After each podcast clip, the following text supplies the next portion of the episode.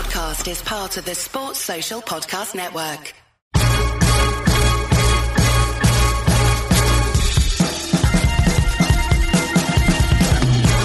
Hello, and welcome to the Nat Coombs Show on ESPN. Good to have you with us. What a weekend we're going to get into. Ravens Steelers lived up to the hype, no doubt about that. The Saints get it done the hard way. The Seahawks, much more straightforward for them. We're going to get into all of the big stories from week eight Sunday in the NFL. Ben Isaacs back in the house. Let's get straight to it. Ben, welcome back to the show, man. We love having you on so much that we thought back to back appearances were in order. Yeah, you've got to give the public what they want, or contrary to public demand. I don't know, one of the two. One of the two will work. Uh, speaking of public demand, we're all pretty hyped up about Ravens Steelers, and it lived up to that bidding. What a game! Oh, absolutely fantastic. I mean, it's we know it's one of the best rivalries in the NFL, and that's partly because it's two teams that have played a played a similar style through the years of tough, brutal defense, absolute kind of like black and blue football, which you love to see. And this one was a wild one, and so often, especially it feels like the 6 p.m. early slot. There'll be there'll be a game in there that I'll get absolutely really hyped about, and then it'll be a damp squib. And this one wasn't. But halfway through, I thought, okay, it's another letdown. It's interesting that it was in this slot. We were getting into this on our radio show last night. It was surprising when you looked at what was in the latest slot and, and Sunday Night Football, which, Oh. gonna, considering the, the there's always this talk of the top heavy windows. Uh, you know, the early window being too top heavy, and the NFL should balance it out a little bit more. But that's usually okay when there is a, a storming game in in the second window. And I guess they figured at the time that the Hawks 49ers would be that game, you know, not the injuries notwithstanding, obviously, for San Francisco making that not a particularly fair fight. And, you know, Saints had something about it, but it, this was clearly the headline act of the weekend. So surprising it was in the six o'clock slot. slot. Do you like the fact it's in an early slot? Oh, definitely, definitely. That was my my favorite time to watch a game is is that six p.m. slot, especially if you've if you've had the build up and then that kind of that sort of sets it sets it up. I'm always much more alert for that six p.m. game rather than rather than Sunday night football where I am always in a daze. Mm. Um, thankfully, obviously, I don't need to talk about this one because you need to be in a daze to actually get through it. but but with with this one, if you've if you've got that treat early though, it's a very difficult act to follow. No other game managed to live up to this one. I mean, it was obviously it had a great it had a great finish, but it was it was the classic tale of two halves Mm. and a tale of two quarterbacks. And Lamar Jackson, the reigning NFL MVP, he lost the game for the Baltimore Ravens. Now, don't get me wrong. That's not to say there's any sort of quarterback controversy or is Lamar Jackson is, Lamar he Jackson the Is quarterback? Lamar the future Jackson elite? That's what I want to hear out of your mouth. Oh, he is eliter than Joe Uh, Flacco. Joe Flacco for all your Americanist listeners out there. All right, let's talk about this then, because the second time the Steelers have done this to Lamar, we talked about this on the preview show, of course, that last season in his MVP season, uh, Lamar was rattled by the Steelers in a way that no other team managed to do that. Same again, right? He was sacked four times. Uh, that is tied second in terms of his entire career for the most number of sacks he's he's taken. Turnovers were obviously an issue as well. With uh, one or two exceptions, he couldn't really get into any kind of rhythm with the passing game. His usually explosive running game was very much apparent, but as you say, he had the turnover uh, issue there, the fumble issue there. So it was, by all accounts, an under par performance from him. 13 to 28, 208 yards, two touchdowns, two picks was the final line. Three times he fumbled, and of course, two of them ended up in turnovers. Yeah, those those turnovers. If you give four of them away, obviously it's it's difficult to win a game. He could have probably got away with just two, maybe three turnovers, and they they still would have won because of the Mm. because of how the lead that they had built up in that first half. Some of them were mental errors. Some of some of it was him forcing it. Some of it was him trying to do too much. And you do get that with a player like that. He is a special player. He's a leader. He puts the team on his back, and he is incredibly talented. And he can do it all. We've seen him do it all. But Pittsburgh know how to defend him more than any other team. Obviously, they see him twice a season, but that's not helped the, the Browns and the Bengals up against Lamar Jackson. The Steelers frequently were putting um, a fifth linebacker there to kind of basically kind of keep Lamar Jackson honest. It made it more difficult for him to do things just short over the middle or to make those designed runs uh, through the gaps.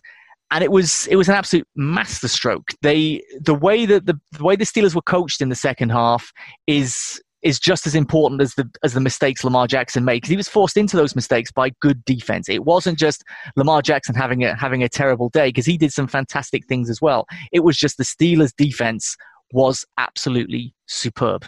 Well, it was very much a, a, a tale of two halves, particularly for the Steelers. Again, of course, it was the inverse last time out against the Titans when they were looked in complete control and then were, were very different, both on both sides of the ball in the second half. There, same thing here. In particular, the offense, which was terrible in the first half, but in the, the second half, and of course, we understand these two things are connected. Of course, that the more effective your defense uh, is playing, then it does have uh, an obvious impact, and vice versa, and particularly the latter. If the offense, if you're controlling the clock, controlling the ball, giving a defense a breather, then of course that is going to have a significant impact. And the fact that uh, the offense just wasn't there at all in the first half, but was much more competent in the second half, I think had a, a clear bearing on uh, how the Steelers D was playing in the second half as well. But what changed? Because Roethlisberger, in, in particular, Ben, we've talked about the evolution of this Steelers offense this season, how he's got this collection of, of brilliant receivers around, and that he likes to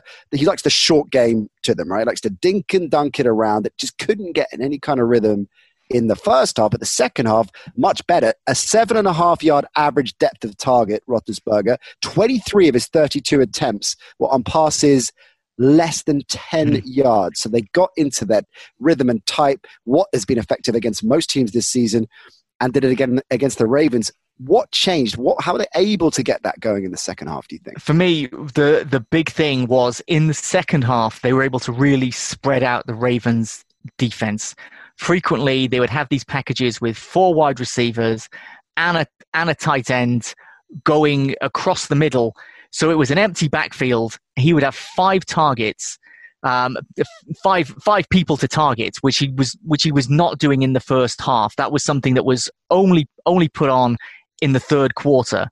It created a lot of mismatches, and it it lessened the effect that Humphreys and Peters, the very physical Baltimore cornerbacks, had because there were then other options for him in the sort of short to intermediate range, and it really seemed to baffle the, the Ravens defense. They just could not handle doing that. They were they were so spread out. They were unable to do the man coverage that they wanted to do, and it completely flipped the game. J.K. Dobbins, of course, rookie coming in to the league, played very well, uh, looking promising really in terms of that tag team with, with Gus Edwards. Tell us a bit more about Dobbins as a, a college expert. What was he like uh, in college, and are you surprised about how capable he looked last night? No, not not surprised at all. He's someone um, with a he's very efficient and also knack for big plays. Could grind out hard yards. A good all rounder. I I felt the Ravens was a great landing spot Mm. for him because the way they the way they love to run the ball and they will commit to the run and they will create these lanes for the running backs. I wasn't at all surprised. I think he's I think he's going to have an excellent excellent season. 113 yards was well deserved. There were you know there were there were some great runs as well that were that were called back for holding as well. It was Mm. um, It's a nice tag team as well with Edwards, right? Because Dobbins just seems to be kind of hitting the edges more, and Gus Edwards, old school uh, in terms of up the gut. So that just seems to be a nice tandem. When you throw Lamar in the mix as well, that that's something that Ra- the Ravens uh, faithful can look at uh, as a very promising outcome from this game. Ronnie Stanley going down, not so much, right? oh, brutal, terrible- brutal. Brutal for him, brutal for the team, and of course, it just on a massive contract as well. Yeah, I mean, you know, if if you're in his shoes, then obviously you're very very pleased that you got that contract done when you did. Um, that's financially a huge a huge boost for him, but such a loss, such a loss when they are so reliant on the way that that offensive line protects Jackson and opens up those lanes. Now, someone listening might be thinking, well, of course, it's obvious you need a good offensive line, but the the way that the Ravens play and run the ball, that offensive line has to be almost perfect at times, and they were frequently almost perfect last season, which allowed Lamar Jackson to have that MVP MVP year. Mm. The the Ravens will still go to the playoffs, but it's now a much harder route to actually winning that division. You know, not only are they a couple of games behind the unbeaten Steelers, but the Steelers have obviously already now got got a tiebreaker over the Ravens. It's going to be it's going to be tough. The Ravens are unlikely to get a home playoff game, whatever that's going to feel like. You know, with pretty much empty stadiums. So the sky isn't falling in, but it's it's unlikely, I would say, at this stage they're going to win that division. And because they've lost to such bitter rivals, I'm sure a lot of Ravens fans are feeling really down this morning. But they'll get over it. This is the team will bounce back. They have not become a bad team. They were outcoached, they were outplayed, and still almost won.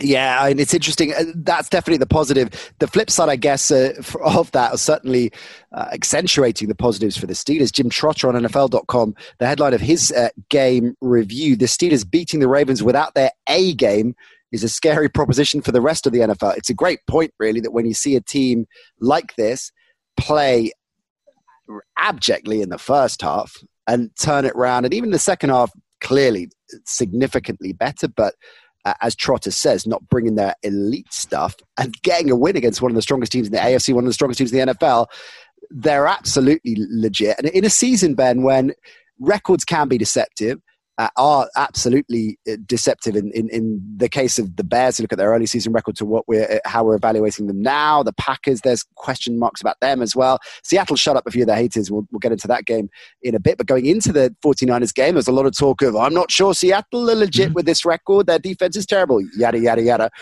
The Steelers seem to be the most authentic team in terms of their record, their position, and, and the level that they're actually at. Yeah, I, I would say the two most complete teams. It feels like to me. If you were gonna, if you were gonna pick a Super Bowl right now, Steelers Bucks. Exactly. Those are the two teams that are such all round, all round rosters. The way they're putting games together, the Bucks are perhaps better than their record suggests. I think the Steelers mm. deserve to be undefeated. The, those two teams, you know, it's not like a collision course is already set. It's only the first week of November. But if if any team I would say deserves to be six and zero oh and uh, you know just seven and 0, 8 and zero, I don't know how far the Steelers are going to go in terms of kind of avoiding defeat. You know they're not going to go unbeaten, but right now this is the best team in the NFL. I would be frightened to face them. They were only okay yesterday, and they beat an elite team. In fact, the Ravens, I saw the first team since 1950 to outrush their opponents by more than 200 yards and outpass them by any amount and still lose. So, what happened last night is mm. simply unheard of. And that's, that's the greatness of this, this Steelers team. And Ben Roethlisberger, he's not physically the player that he was, but mentally he's even better than he was. His brain is quicker than it was. He's got he's got a few more seasons left in him, isn't it? And I, I wasn't sure I was going to be saying that at this point of the year. He has been unreal with yeah, the way that he the way that he puts that game plan together and grinds out these wins is absolutely stunning. I love watching his evolution, the different type of player that, that he has become. One more on this one, and we'll get on to your Bears because you talked about this great rivalry, the the, the Saints uh, with the Ravens and the Steelers, and uh, that was absolutely uh, living up to the billing in terms of the game as it played out, but of course also the needle. And we would never advocate fisticuffs on this show, Ben, as, as you know. That's absolutely not oh. the, the position we would adopt. Nevertheless, if there was a game where you want to see that level of passion and that level of uh, altercation, I think it's, it's Ravens Steelers. It always wouldn't be a Ravens Steelers game without it. Oh no! I mean, if if they could get at each other the way that they would like to, the games would have to be on after the watershed. We would never see them at 6 p.m. because they would not be safe for children to watch. The hatred between these two teams and the aggression that they have towards each other is an absolute thing of beauty. It makes me kind of want to do a chef kiss every time I see it when they're kind of jawing at each other. And let's not forget, you know, when you and I were growing up, um, watching the NFL in the 1980s, there were no Baltimore Ravens. This isn't a rivalry right. like the Bears Packers that goes back to 1921.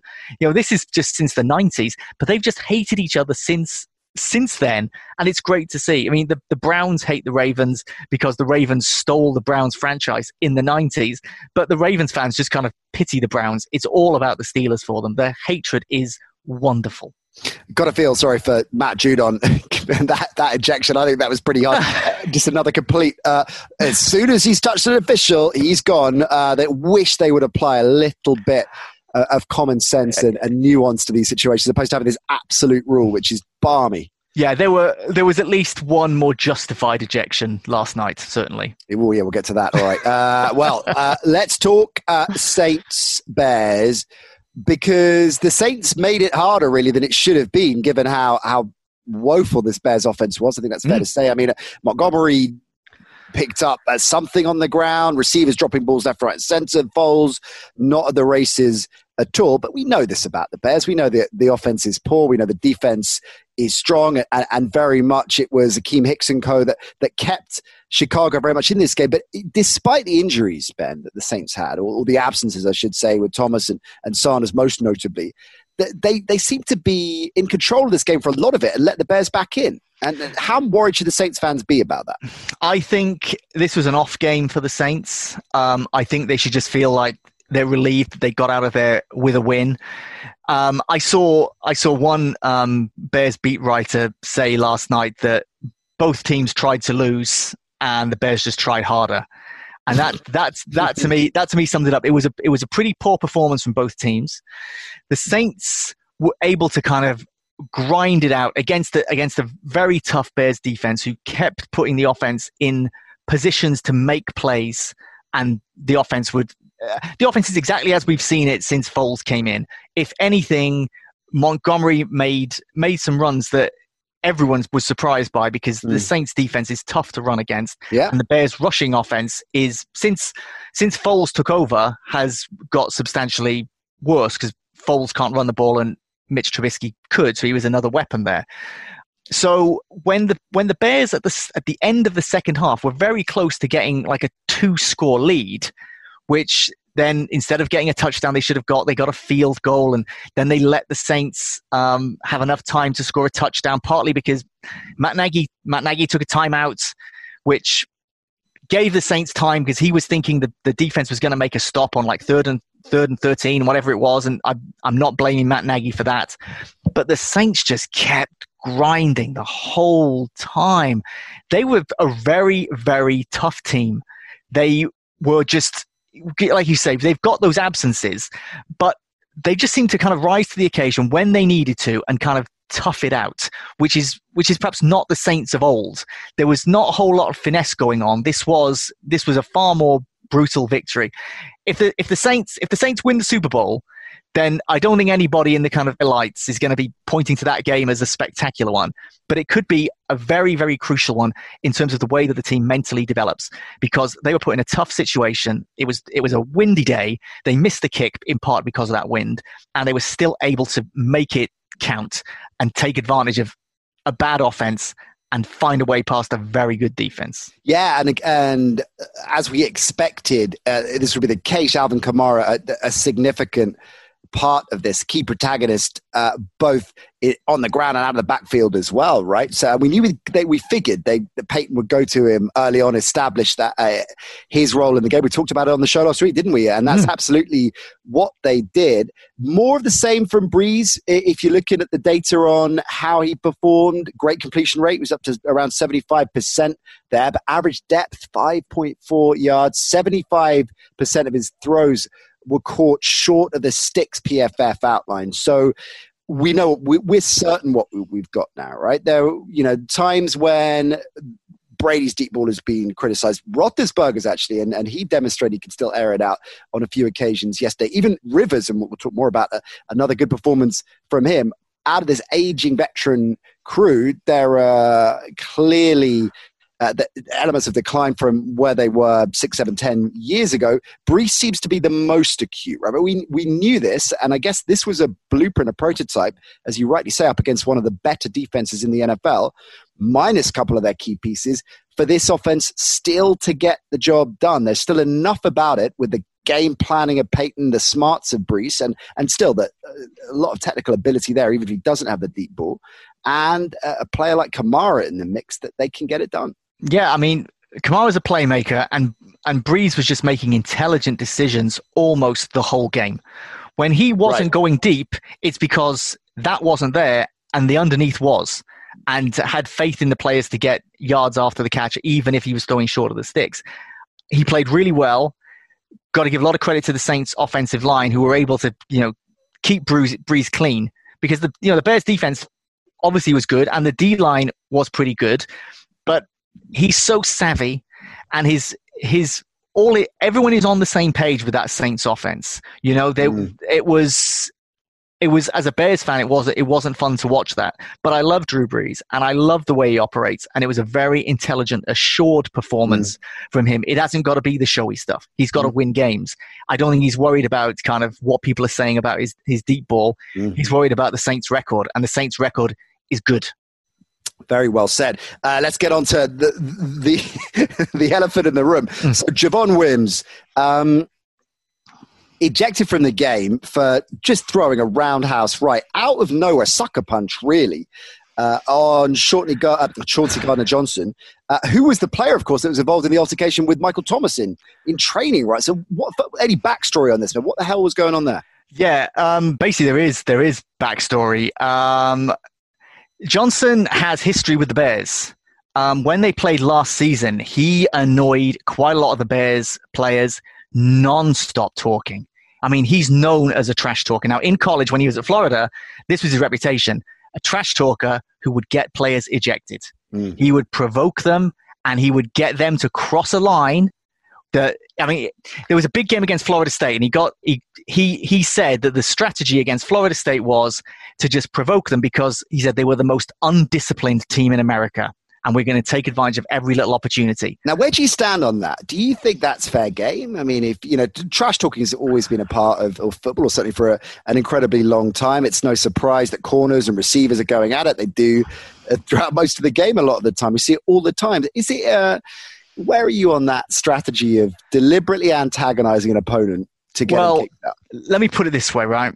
I'm a Chicago Bears fan. Mm. My favorite college team is Florida State. I have no time for CJ Johnson. However, however, what he's doing is smart football. If you can get under your opponent's skin, force them into mental errors, then do it. Mm. Absolutely do it. Now, not only had he annoyed a lot of Bears players last season, he also pushed his fingers through Anthony Miller's face mask to get to his face earlier in the game. Mm. And Wims hasn't hasn't confirmed that's what did it, but this was clearly premeditated. It was definitely because on the play itself, nothing happened, right? He just kind of no, he walked up behind him to approach him, snatched mm. a chain or something, hit him in the face, which yeah. is pointless, or hit him in the side of the helmet, pointless. Did it again, still pointless. Now obviously J- Johnson's got form for this. Mm. This is his MO. He will wind players up. Even his own teammates try to punch him. you know, Michael Thomas is suspended because he doesn't like Johnson and punched him in, in practice. So the idea that Wims, who funnily enough has also got a reputation, because in surprise me. In training camp season before last, he started punching Prince Amukamara, who had a helmet on. So you've got he hasn't even learned. No, you've got the you've got the league's top helmet puncher and the team's top and the league's top provoker. You put them together, the provoker is going to get punched in the helmet by Wims. It was it, it, in, in, hindsight, it's the most obvious thing in the world. Now, I'm but it not happened, gonna, of course. I wonder yeah. if there was some Vegas book that was offering money on, oh. on that. It's interesting that the uh, this side because it was a sucker punch, right? So why Absolutely you're not going to wait for a player to take the helmet off. You're obviously not going to ask him to take the helmet off because hmm. that would kind of give up the game. So you kind of figure that that's probably why Wims is going for the helmet punch. My favorite point uh, of all of this, all of it, was Troy Troy Aikman's line. And fair play, in Troy Aikman's defense, uh, we were all watching it. What the hell just happened? Did that just happen? And I'm watching it again and again. So watching the Fox crew, watching the replays, Buck and Aikman, and then Aikman comes out with the immortal line as they were watching another, like the 15th replay of it. That's just not smart football. yeah, yeah. I mean, that's that's line. that's the insight that you can only get from a three-time Super Bowl champion on Fox for quote unquote America's Game of the Week. Now, I I have to not smart football. I mean, I love, I love Aikman. Like the thing is, is that obviously I'm I'm not going to defend. Um, I'm not going to defend Wims over this. obviously. It was actually not perhaps a turning point in the game, but it, it, it obviously was a big penalty on the Bears, who then had to go deep on third down through an interception, and the Saints ended up scoring mm. on the next possession. Right. He is someone who clearly, if if his manhood is challenged, if he feels that one of his teammates is being punked by someone he does not respect, he is going to go after him. Now, I went to the sort of school where this is exactly what people would do. You know, I would say half my friends will have sucker punched someone because of the fact they tried to they tried to jump some friends of mine from school. And these things happen when you've got people who are full of testosterone, they will start making bad decisions. So I get it. I get it. But like the fact that Wims, after he'd done it, he went off celebrating. He hmm. was thrilled with what he'd done. That is what blew my mind more than anything. Somebody being really angry about something and deciding, I'm going to get my revenge, getting the revenge, but then being like, ha, I showed them. What? Odds what? of uh, Wims being in the WWE within 12 months. Well, uh, he's got a better chance of that than being on the Bears by the end of the season, I would say. And and that's a shame because I do like the guy but he's. Do you know what? I would say it's just not smart football, Matt. I, that's that's, that's the only way I can sum take. it up. A great hot take. Let's talk Seahawks, uh, who uh, blew the 49ers away. And as uh, we're talking about the top of the show, wasn't a given, right? The line was three. A lot of people were saying, oh, this could be a 49ers win. I was hearing arguments being put very much for that. It wasn't even close. So of course, Jimmy G uh, going out of the game injured. Some might say that maybe improved the, yeah. the 49ers' chances, but look, you lose your starting quarterback, it always it inevitably is going to have some uh, bearing, or we've got to add some uh, inflection to our, our assessment of, of, the result. But it was a comprehensive performance once again from the Seahawks offense. And if it isn't Tyler Lockett, then it's DK Metcalf, right? Metcalf, because visually he looks just significantly more powerful than, than anyone else around him, seemingly. so that really, really highlights and underpins his explosive nature. But he was brilliant once again, Metcalf, and he's fast becoming, I think, the most dangerous, terrifying, uh, depending on which uh, side of the line you're on, receiver in the NFL right now. Yeah, I, I love watching him. He's got this fantastic catch radius where it just seems that even though even though it's far away from him, he can pull them in.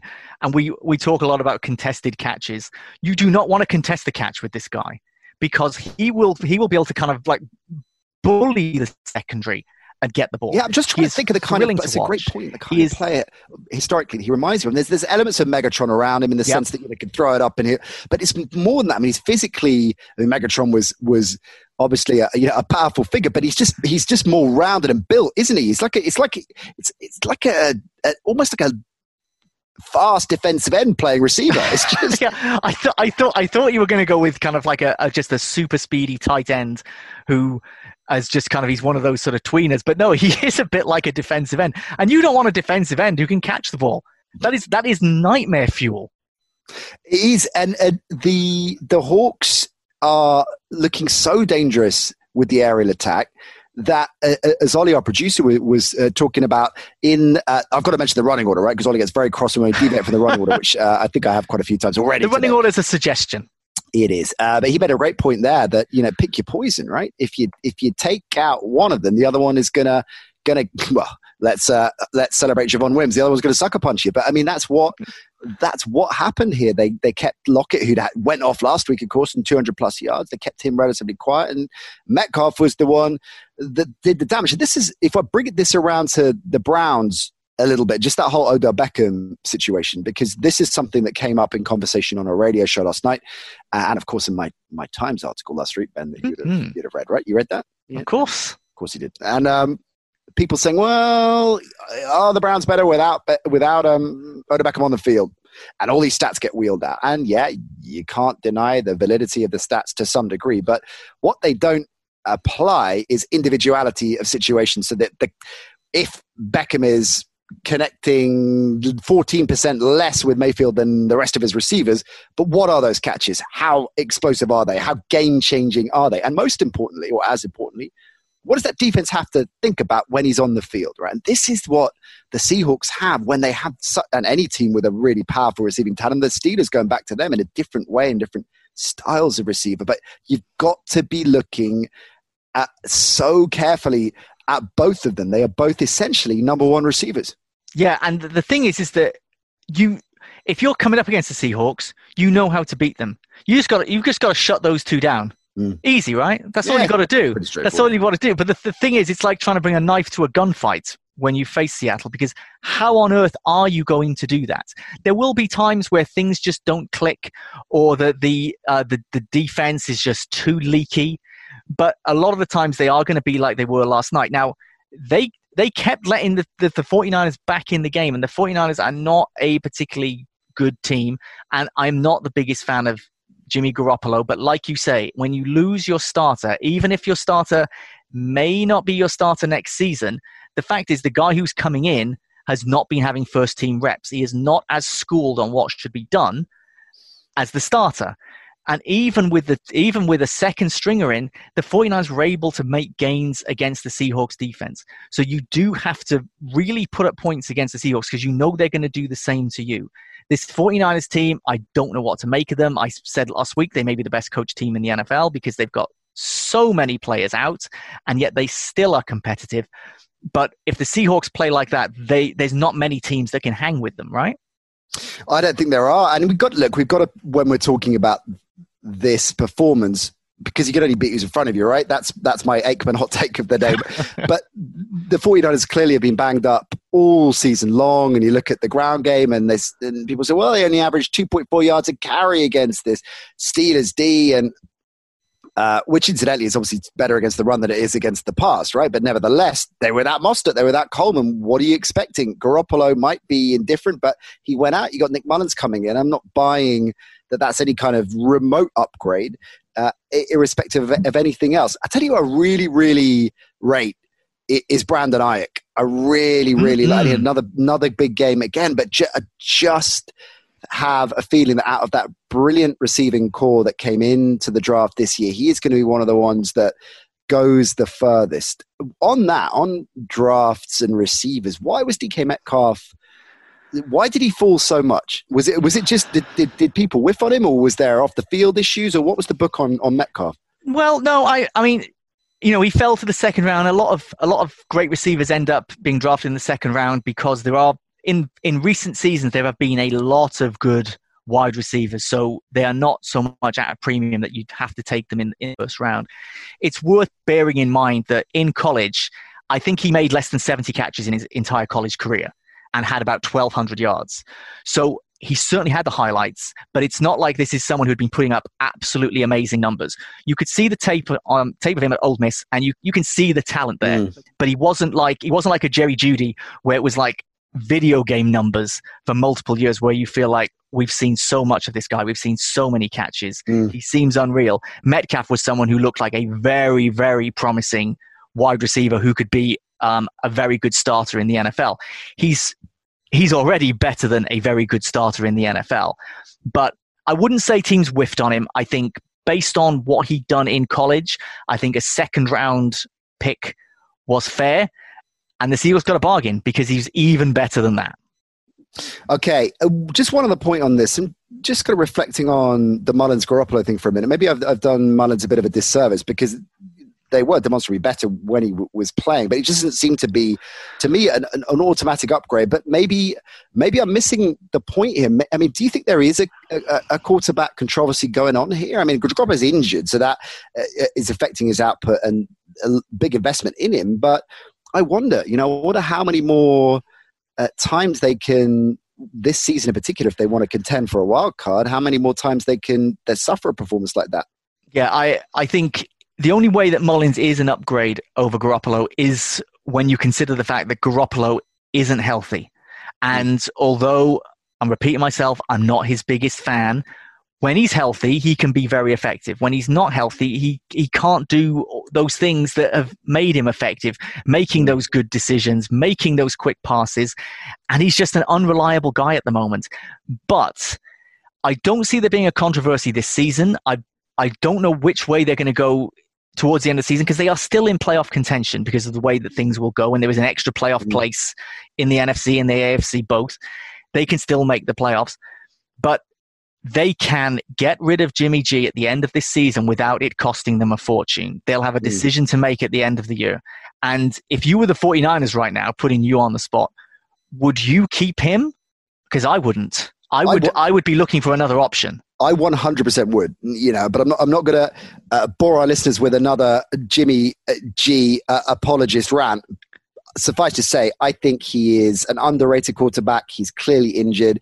The team is banged up. Look at the ground game he had. It's not. You're oh, not getting a, a realistic reflection of him, and I think it's the same mistake that so many GMs make, which is careful what you wish for. Careful what you wish for. And that brings us nicely to the Dolphins and their mm-hmm. win against the Rams, one of the big upsets of the weekend. And of course, the big story going into it was Tua's first start, but it wasn't uh, the most auspicious of performances from Tua, but he didn't need it to be because his defense and special teams swung the game pretty comprehensively in the end, Ben, for the Dolphins, given its a first start in the NFL against Aaron Donald and Cohen, and we suspected that would be very much welcome to the NFL. And Donald strip sacked him, which of course led to the the Rams' first score, and that was a pretty brutal introduction to to the big leagues. We knew it was going to be tough against this front seven. Jalen Ramsey in in the back uh, in the secondary going out injured or ill early on made his life a little bit easy, but nevertheless, it wasn't uh, it wasn't uh, the explosive, exciting performance that I think some people were hoping for. What did you make of Tua's debut? Yeah, I, I thought because I'm like like most people and like you, I'm I'm big on Tua. I think he's going to have a good NFL career, and I think the Dolphins did a great thing picking him.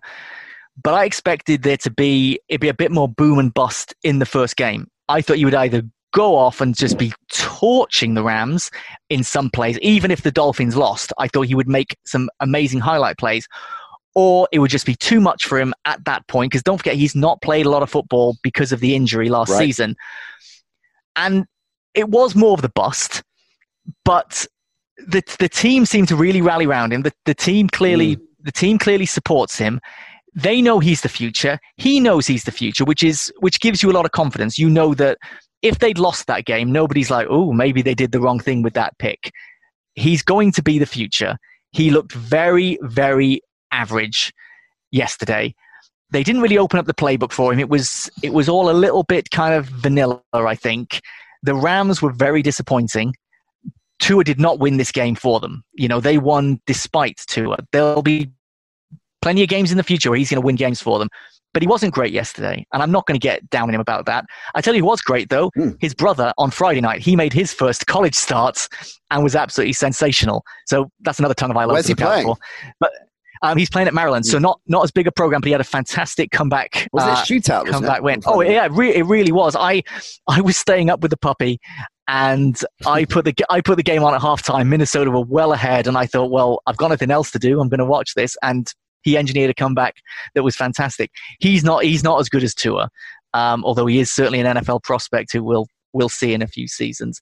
It was great to see Tua start a game though. It's been yeah. it's been so long, um, but the fact that Jalen Ramsey wasn't around was a real blessing for him. Made life easier, and conversely, it, Brian Flores really got in, in Jared Goff's head. Uh, of course, much as uh, uh, he was able to uh, the uh, the Super Bowl a few years back, right? It was taking a leaf out of that playbook, confusing him, mixing up coverages. This is clearly one of the ways you can you can get to Goff, and I don't want to go down that old line of oh McVay's in his head all the time because I think Goff's a better player than that, and it's a little bit patronising to Goff to say that he is an Autobot that is being uh, uh, Autobot. Is he an Autobot or is he Decepticon? I don't know. There's a whole other there's a whole other show. But you know, this kind of automatron can't think for himself type player, which which I think is is unreasonable. Nevertheless, he does seem to be one of those players. We talk about Brees's smarts, right? And uh, again, maybe not a fair comparison, Ben, when you look at a future Hall of Famer who's been playing for 15 years longer than Goff. But that's what we mean when we talk about that, right? He can see things, read things, that the ability that you have as, as, a, as a thinker uh, when you're a vet that's achieved as much. Rivers, too, you can see what is going on. I know Rivers is prone to erratic mistakes, but generally speaking, that's a huge advantage, which Goff just doesn't have yet because he doesn't have the benefit of experience, but also just doesn't seem to instinctively be very good at that. You can get inside his head and confuse him, and that's very much what the Fins did. Yeah, I mean, bear in mind, because I, I feel that Goff isn't quite as smart a player as he needs to be to make up for some of his physical shortcomings. But he was a hell of a lot better against the Bears defense last week, and that is a better defense than the one in Miami. Mm. The the Rams are a bit too inconsistent. Goff's a bit too inconsistent. Maybe it was a trap game. Maybe they kind of just took their eye off the ball because they had a convincing win last week, and now this happens.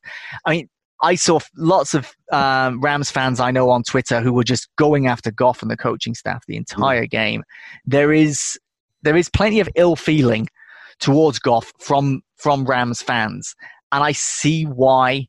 But I think you've got you've got to ride it out. It's it's not he's by no means a bad quarterback. He's very very much above average, but he has got these flaws, and I don't think we've seen any evidence that those flaws are going away. I think those that's mm-hmm. him. What we're seeing from Goff is what you're yeah. going to get forever. That's a really really fair point. That's a really fair point. The positives for the Rams. A couple of rookies to talk about. Van Jefferson had a few grabs. Cam Akers as well looked all right, didn't he? So there is, uh, you know, they're certainly not done the Rams, but they are baffling, aren't they? Just seem to lurch from one week to the next. You think, yeah, they're contenders. Oh, maybe they're not. Yeah, no, I think they're. Uh, I'm not so sure. And if there's a division that you can't afford to be inconsistent in, I think right. th- this is the one. You just you can't do it. You've got to you've got to be on your game far more than the Rams are because you know the, the Cardinals are going to take wins off teams, the 49ers are going to take wins off teams. Even if the Cardinals and 49ers don't make the playoffs, they could ruin things for a team such as the Rams. Less so the Seahawks, I would say, but it could be that those division games are what stops the Rams from making the playoffs potentially if they can't iron out these inconsistencies.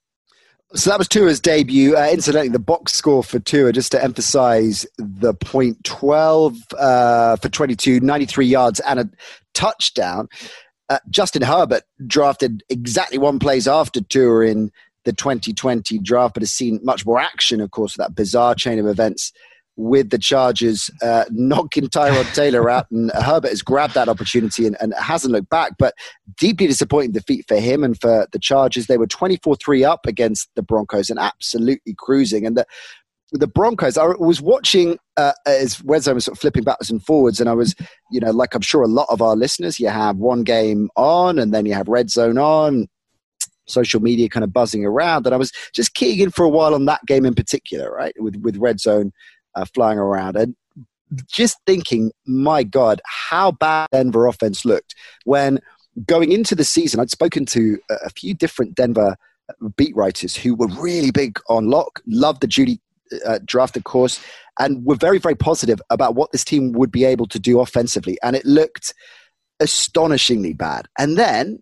it complete it completely turned around. His fourth quarter, Ben, 14 of 18, 155 yards, three touchdowns, no picks. Quarterback rating was 142.1. Outside of the fact they masterminded or he masterminded the win, which uh, the, the Broncos absolutely needed to have any chance of keeping this season alive. But I always look at a player who is on the ropes and comes back with a performance like that. Even if they'd lost, it's almost immaterial to me. That showed me a lot about Drew Lock. I think he is he is a credible player. Why aren't we seeing him do this more? Why aren't we seeing the Broncos do this more? Um, I think I think there's a lack of talent on that Denver roster, which makes things difficult for Drew Lock. Mm. I'm not I'm not that high on Drew Lock. Um, my opinion of him certainly went up last night. I think you're absolutely spot on. Let's say they didn't pull out that win. Let's say the, the, the touchdown passes time expired, fell incomplete. You'd still have to look back at that final quarter, look at Drew Lock and say, you know, he really showed us something there. In a very difficult situation, he took the team on his shoulders when not a lot of people have got faith in him, and he and he did it. I think his teammates have got faith in him, and that that counts for a right. hell of a lot in the in the locker room. I still don't know what we've got with Drew Lock. I really don't. And as far as the charges are concerned, again, I like you. I was you know all over social media while keeping track of all these games, and when the when the Chargers were were winning, the two themes I was getting from Chargers fans that I that I know were I can't believe we're running the ball, and B, how are we going to lose this? and that was a common theme. Like, well, Denver don't look good. You know, they haven't looked good all season. But what in what way will we lose this? And I don't think anyone anyone guessed.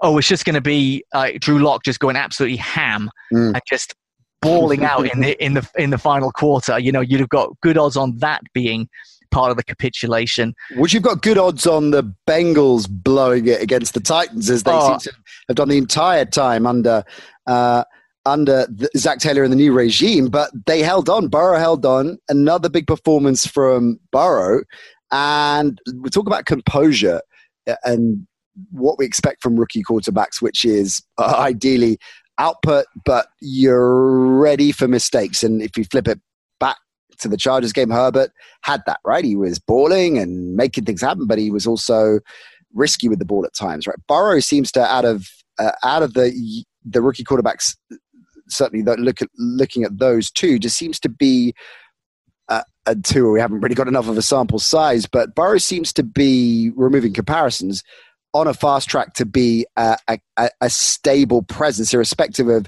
his productivity. He just has that assured, to use your borrow your word from earlier, Ben, that assuredness and that that calmness, togetherness that you don't always see in a rookie season with quarterbacks. Yeah, he that that's spot on. This is this is what's been the most impressive part of him. The the how self assured he is. Mm. He doesn't seem to get kind of mentally knocked back from the things that are happening. He's got the good sense to know that, you know, last season at LSU, he was he was anointed the starting quarterback of a team that was absolutely loaded in every position. Mm. And he knew that he was going to get picked number one overall, and he was going to go to a team that had a lot of holes. And he doesn't seem to be bothered by that. It's not getting him down. He's, you know, we we joked about his nickname, Joey Covers. Joey Covers. Know, he's keep, keeping these games close. And with this one, I did think he was going to, well, not he was going to throw it away. I thought the Bengals would throw it away, but cover.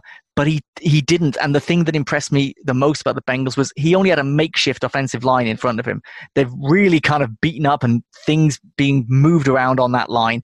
And still, he was able to find time, make those passes, the high percentage passes, do the intelligent thing keep the ball moving. And that is not a game I expect to see the Titans lose. Mm. Just a, psychologically, a huge win for the Bengals. They'll know that they can't just hang with teams now; they can beat good teams, and they'll be a they'll continue to be a tough out from here until the end of the season. You know, they're not going to hit 500, but they're going to be a problem for plenty of teams. The Titans will scratch their heads on this one. Henry had a, a pretty decent game on the ground, and if you you know look statistically, at, take out the kind of rudimentary numbers of uh, overall yardage and look at it in a bit more detail. PFF's always good good for that. They rank that as the most successful ground game of the season, but of course they couldn't get it done in the air. And this is the fundamental problem that when everything's chiming for them, they look uh, offensively really, really uh, formidable. But when Tannehill is as inconsistent as he was against the Bengals, they can't seem to rely on uh, Henry to get it done each each and every time. So uh, interesting. I think uh, we expect him to be able to run on, on Cincinnati, given their run D is pretty uh, fragile. But we uh, uh perhaps uns- uh, rather surprised that Tannehill looked so erratic. Speaking of which, what was going on with Aaron Rodgers and, and, the Packers? Because that, I mean, talk about upsets this weekend, Ben. There was another one there. The Packers were heavy favorites, seven point favorites, I think, for, for that game. And nobody really figured that the Vikings were going to uh, keep it close, but it wasn't even close. Minnesota ran away with it. Yeah, I the the Vikings. We knew they they were better and more talented than their record suggested, but this seemed like an awful matchup on paper mm. for them against the Packers. This did not seem like a potential upset because of the way the two teams matched up, not just because the Packers are better, but because it's Aaron Rodgers against one of the weakest secondaries in the NFL. Right. You would never have thought that. If you did not know the records of those two teams, you, there's no way you would think that the Packers were about four games ahead of the Vikings. The Vikings are going to be spoilers for a few teams. They're not going to make the playoffs, not this season. With someone like Dalvin Cook, when he is when he, when he's given the room and he's on form, he is an absolute delight to watch. They couldn't stop him. Aaron Rodgers was very average. Mm. He didn't seem particularly happy. You know, what a surprise! And they've got to, they've got to fix these things. I mean, I, I still think they would win the division. Um, you know, it seems to be a straight battle between them and the Bears, and clearly, even if they had equal level of talent, having Aaron Rodgers is going to give them the advantage. But they just do not. We're, the fact that they have not been giving Aaron Rodgers the weapons that he needs, there will be these games where it will cause a problem for them. Yeah, it's it a great cause point. a problem in the playoffs. Uh, so Davante Adams had seven catches for 53, right? Uh, and of course, three scores. No other Packers receiver had multiple catches on the day. The That's rest of the scandalous. Packers receivers combined for three catches for 61 yards. So, I mean, if, if you want to, if Aaron Rodgers wants to justify his frustration, his anger at what went down in the draft, just needs to just email that stat to uh, to the powers that be. Are they going to make a move? Do you think before the deadline and, and strengthen his hand? I mean, if very unpackers like to do that, right? Exactly. It'd be very unpackers like. And it would almost be admitting defeat that, yeah, we got it wrong in the draft, which they would be loath to do. Mm. And I think, although there has obviously been plenty of friction between Rodgers and the, the coaching team, pretty much through his entire time in Green Bay, um, because of just the, the Rodgers personality, it's, I think it's going to have to wait until the next draft for them to, to fix that situation. And they're expecting Rodgers to be able to just pull it out and perform miracles because of how talented he is. And it's only going to work so far, as we've seen in the playoffs. Aaron Rodgers is the most talented quarterback of his generation. I don't care what anybody says. And if if he only makes it to one Super Bowl, that something is wrong with the organization when that happens. Hmm. Are the Pats done now for the season? Is Cam done for the season after that defeat? that was I mean, I I really thought they were going to come back and win that, and I Mm. I thought that the narrative is going to be, you know, are the are the Patriots going to start sneaking in now? Or, you Mm. know, is Cam Newton going to start firing on all cylinders? I was very high on the Cam Newton pickup. I mean, they got great value. Even if it if he flops, it's not like they invested a load of money in him. But it has not been working, and that was a that was a bad fumble. But give Cam credit. He came out. He took the defeat on his shoulders. He said it was his fault. He's a lot of people Watch the presser after that he gave. yeah, You watch any of it because he got again in some quarters criticized for that because he looked a bit petulant and getting frustrated with the questions. But I, I'm with Cam on this. You, you, I understand and, and appreciate that you can't be out and out rude, and it's part of the gig. And look, we're we're talking as journalists that it's frustrating when you are faced with an interview subject that is giving you next to nothing and is clearly doesn't want to be there. Like, but I but I sympathise with him. Some of the lines of questioning were, you know, were frankly ridiculous. Like, what are you expecting him to say? And yet he gets knocked for being throwaway with his answers or clipped with his answers. Uh, it, it does it does annoy me and frustrate me that certain players just get picked out for behaving badly uh, in in that context, but it's kind of justifiable. And you think about some of the other behaviour that is out there that Ex- exactly. maybe- Some people get a pass. Some people don't.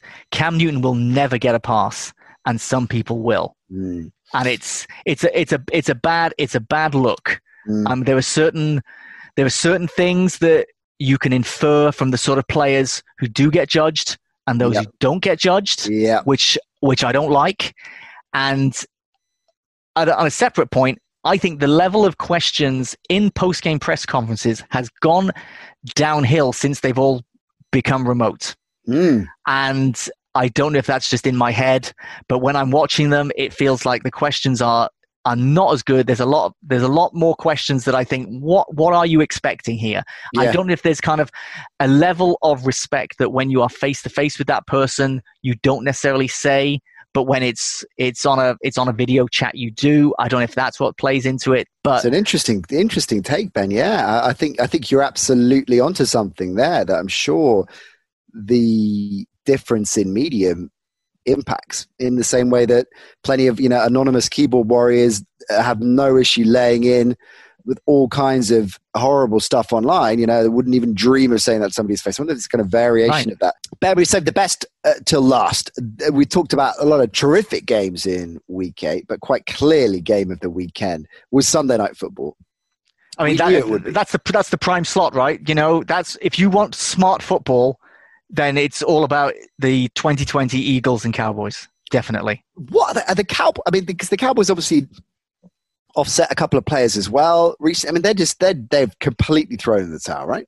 Oh, it, it feels that way. I mean, you know, they're not going to win many games with uh, Gucci DiNucci, whereas they, they could win some with Andy Dalton. The the Cowboys right.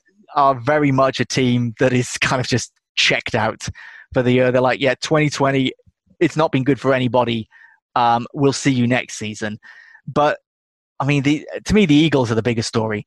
The Eagles won this game almost by default, but you know, at some point, a decision has got to be made about Carson Wentz mm. because is he really the future? I, I, this morning when I was looking back at this Eagles Cowboys game, um, knowing that I was going to be talking to you, I thought I'm sure there was a Monday in November last year where I came on this podcast and it was about Carson Wentz. What what is the deal with him? And mm. what can he get any better? And I think the answer right now is no. This is Carson Wentz. For better or worse, they've they've hitched their wagon to him. Whether whether that was a bad decision or not, we're going to find out. But this is what we're going to get from Carson Wentz. He is going to be inconsistent. He is going to have bad games. He is going to have to get bailed out. His stat line was terrible. He's he's throwing interceptions all over the place. It's a the Eagles have got lots of holes. It's not like this is a good team being held back by a lack of quarterback, but he is not a quarterback that can just win games by himself. Mm. I I'm I'm worried about Carson Wentz's future personally. It, how much do we have to give him a bit of a pass because not dissimilar to the 49ers Philly have been absolutely banged up for quite and not just this season right but last season of course in particular very, very difficult to achieve the levels that we're expecting, which is when he, you know, before his injury, when he was on MVP in MVP conversations, and it was, oh, okay, here's a top six, top eight quarterback, and clearly he's nowhere near that mark now. But you got to put a lot of that down to both the coaching changes, right, the personnel changes, which I think have been significant and maybe underplayed a little bit, but definitely the, the injuries and the uh, indifferent performances from his supporting cast. Uh, absolutely. The season that the Eagles won the Super Bowl, they were such a well balanced unit. It wasn't mm. necessarily superstars in every position, but they were just so solid right. from top to bottom. But what happened when Carson Wentz got injured? Nick Foles came in, won every game, won the Super Bowl, won Super Bowl MVP. And Nick Foles is not as good a quarterback as Carson Wentz, that they were able to just put Foles in and everything kept moving. Mm. How much credit we can give Wentz for what he did earlier in that season I don't know because even Foles came in and they didn't miss a beat. I, I don't think he is ever going to be anywhere near that again. I think that purple patch was a bit of a flash in the pan. I think he was, I felt he was overrated coming out of college. And that's partly because of the fact he played at North Dakota State and he did not face proper college teams on a regular basis, unlike someone like a Tua Tagovailoa. And although he had he was a real physical specimen, I just felt that he was he didn't have the smarts to do the things to to justify that position in the draft, just like Jared Goff in a way. Mm. And I mean, they're kind of stuck with him for the time being. But yeah, it's not going to get any better anytime soon for the Eagles, and they might make the playoffs. Uh, maybe they can just do a direct swap with Goff. I mean, there's a TV show right there. So two oh. teams that are struggling, just uh, it's some kind of quarterback swap, or that's kind of oh. Jeopardy card you can play halfway through the season. I'd love to see Carson Wentz, who is, um, and I don't mean this in a negative way. He was like a proper hick. Carson Wentz in LA. I think that would be hilarious. I'd love to see that that is a that's a, show. a few shows we've developed today. Up with the puppy, uh, since Borderline That's that's a YouTube show I would watch. You watching the Nooch live on YouTube with the pup. It, that's an interesting idea though. It's kind of Jeopardy thing, a bit like the WWE draft, where you just start insisting on players moving from one team to another. Just very quickly, and we'll wrap Ben on the Cowboys because look with with with all due respect to the Nooch, nobody was expecting fireworks from the offense uh, last night. But Amari Cooper absence again uh, to all intents and purposes. I mean, he, he technically suited up and played in the game, not that you would have known it. Zeke Elliott has now gone on a terrible run. So he's gone eight games without hitting 100 yards. uh, averaging less than four a carry. Is that to complete or conclude the, the same point we've made for a few players in the defense on this week's show? Is that because this line is terrible? Normally, of course, one of the strongest units in the NFL, but is banged up and awful. He's had hasn't got Dak around him. The defense is all, uh, terrible, so they're letting uh, uh, games run away from them early on. So he's not getting as many looks as he should. What is going on? Why can't Zeke step up to the levels he normally we're normally used to?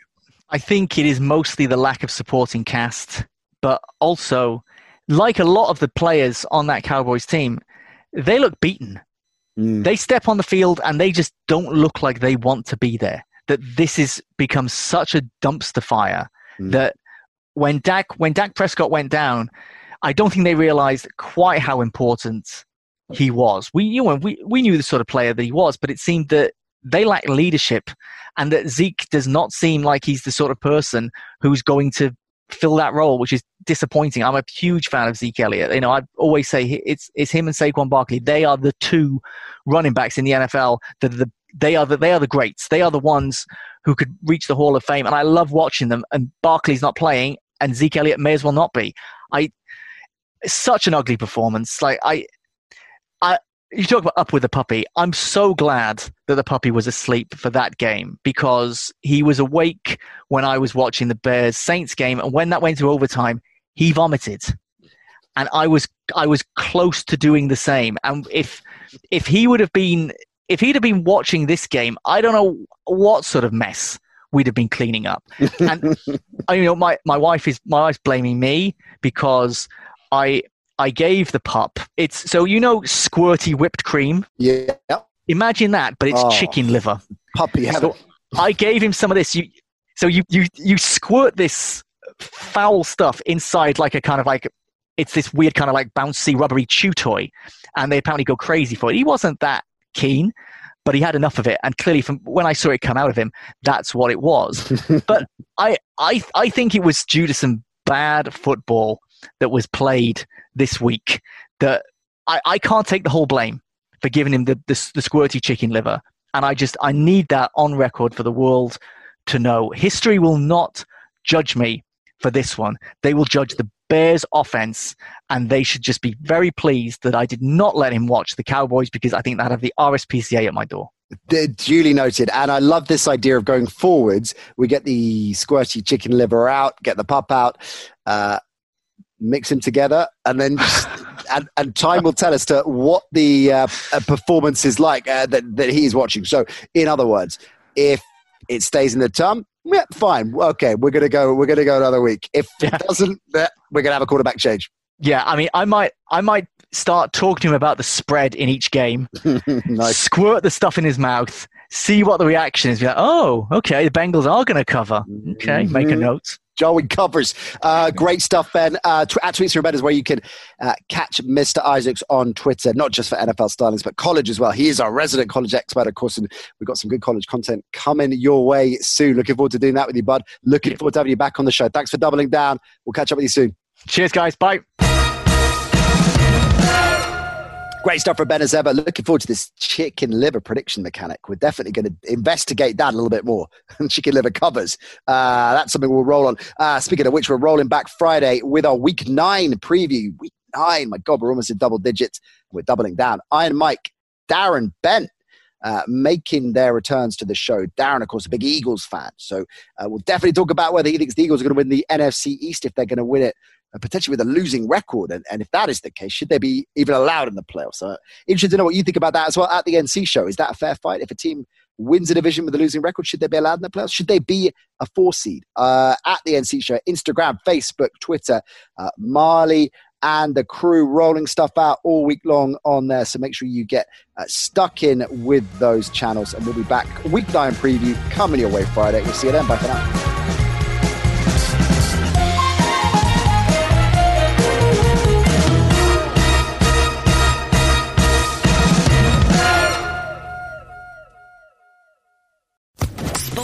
Podcast Network.